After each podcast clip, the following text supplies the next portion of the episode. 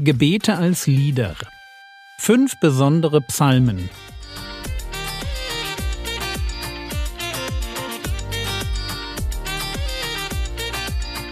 Theologie, die dich im Glauben wachsen lässt. Nachfolge praktisch dein geistlicher Impuls für den Tag. Mein Name ist Jürgen Fischer und heute geht es um Psalm 17, die Verse 1 bis 5. Diese Woche dreht sich um Psalmen, genau genommen um Lieder, die ursprünglich Gebete waren. Hineingesprochen in eine konkrete Situation zeigen sie uns, wie Gläubige in der Not mit ihrer Not umgegangen sind. Und auch wenn uns manche Formulierungen vielleicht fremdartig, veraltet oder sogar ein wenig komisch vorkommen, Eins lernen wir aus diesen vertonten Gebeten ganz schnell. In meiner Not darf ich absolut ehrlich sein. Ich darf absolut ehrlich zu Gott kommen, ich muss nichts zurückhalten. Gestern habe ich euch gezeigt, wie wichtig es ist, in schwierigen Situationen Gott darum zu bitten, dass er mir seinen Weg zeigt. Wenn ich schon Angst habe, dann darf ich Gott anflehen, ihn mehr zu fürchten als die Situation, die mich gerade überfordert.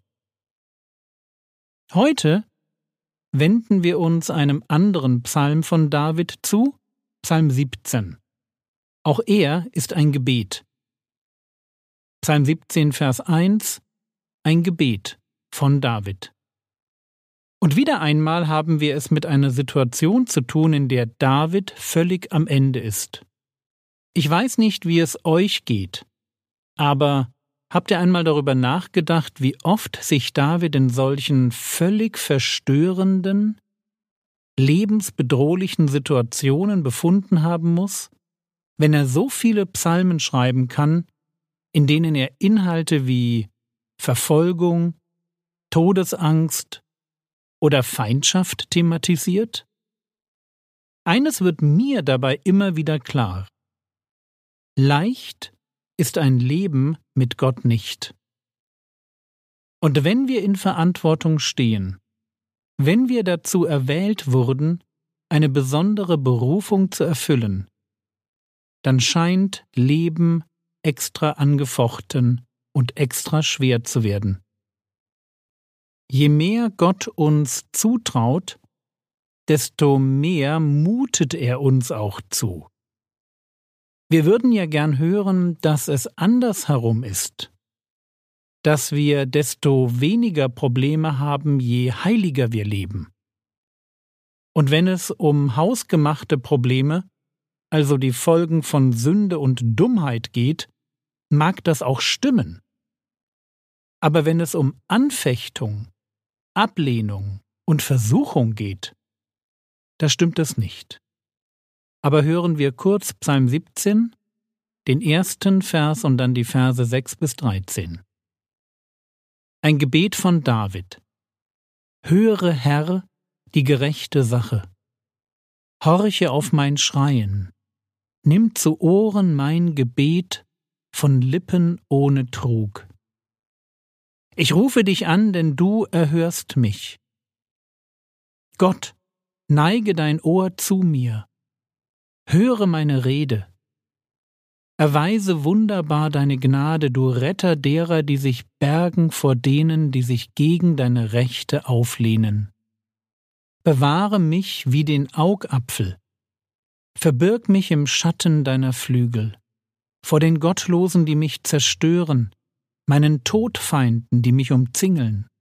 Mit ihrem Fett verschließen sie ihr Herz, mit ihrem Mund reden sie aus Anmaßung. Unsere Schritte, jetzt haben sie uns umringt.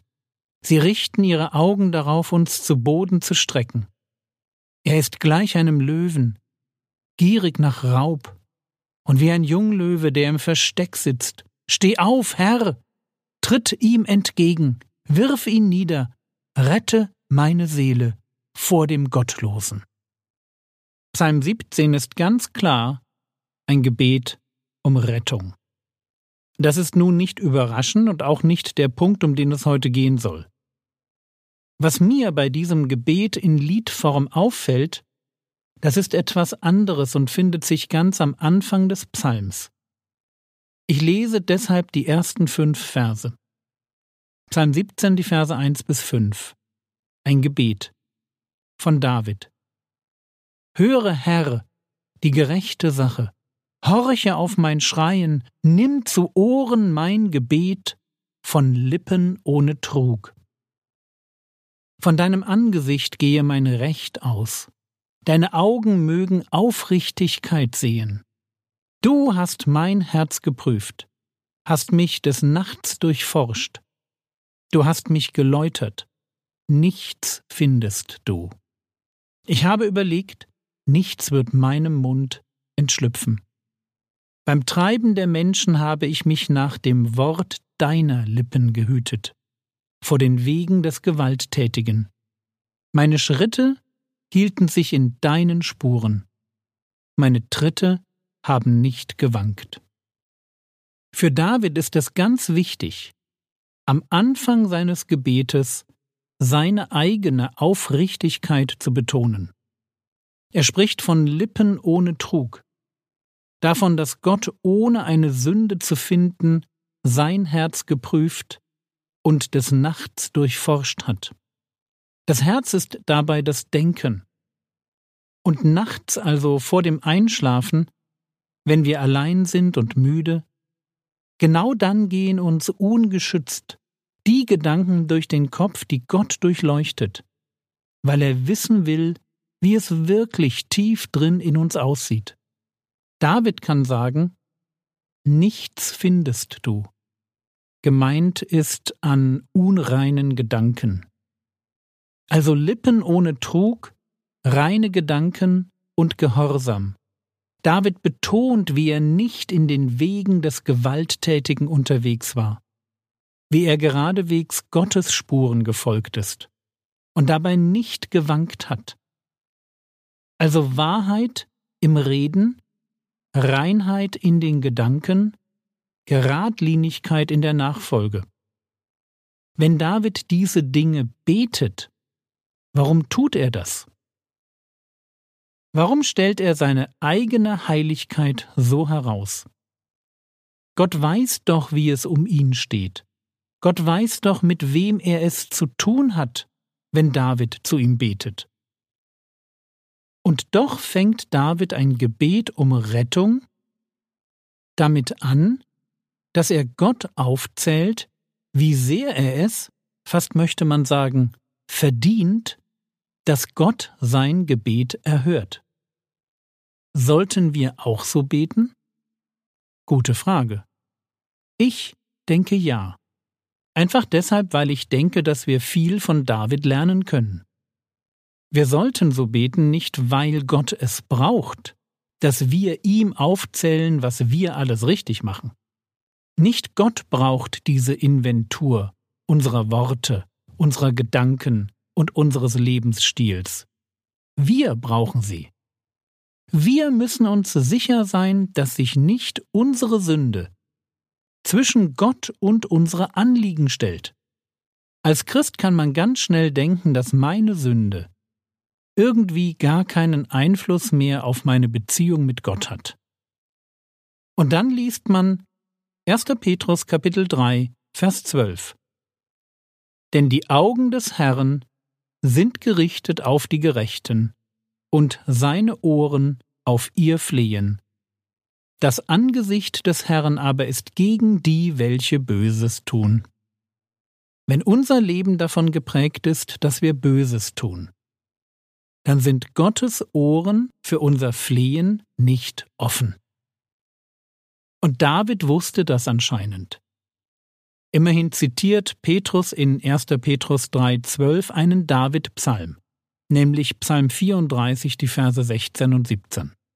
Und deshalb ist es wirklich ratsam, dass wir uns vor dem Gebet prüfen, wo wir stehen.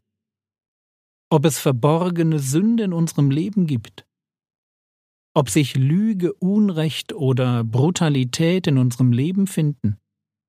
Ob wir immer noch Sünde in unserem Leben hassen, sie immer noch gleich bekennen und soweit möglich auch lassen. Einfach deshalb, weil wir als Gerechte leben wollen, im Licht, ganz nah bei Gott, wo es für unsere Sünden Vergebung gibt und eben auch für unsere Gebete Erhörung. Psalm 17, Vers 1 Ein Gebet von David. Höre, Herr, die gerechte Sache. Horche auf mein Schreien. Nimm zu Ohren mein Gebet. Von Lippen ohne Trug.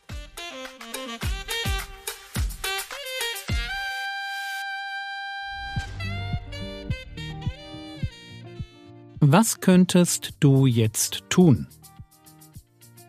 Lies doch Psalm 17 in Ruhe durch und denke darüber nach, ob es Sünde in deinem Leben gibt, die Gott davon abhalten könnte, deine Gebete zu erhören. Das war's für heute. Wenn du noch keinen Plan hast, wie du regelmäßig die Bibel durchlesen kannst, dann schau doch mal auf www.bibelleseplan365.de vorbei. Der Herr segne dich, erfahre seine Gnade und lebe in seinem Frieden. Amen.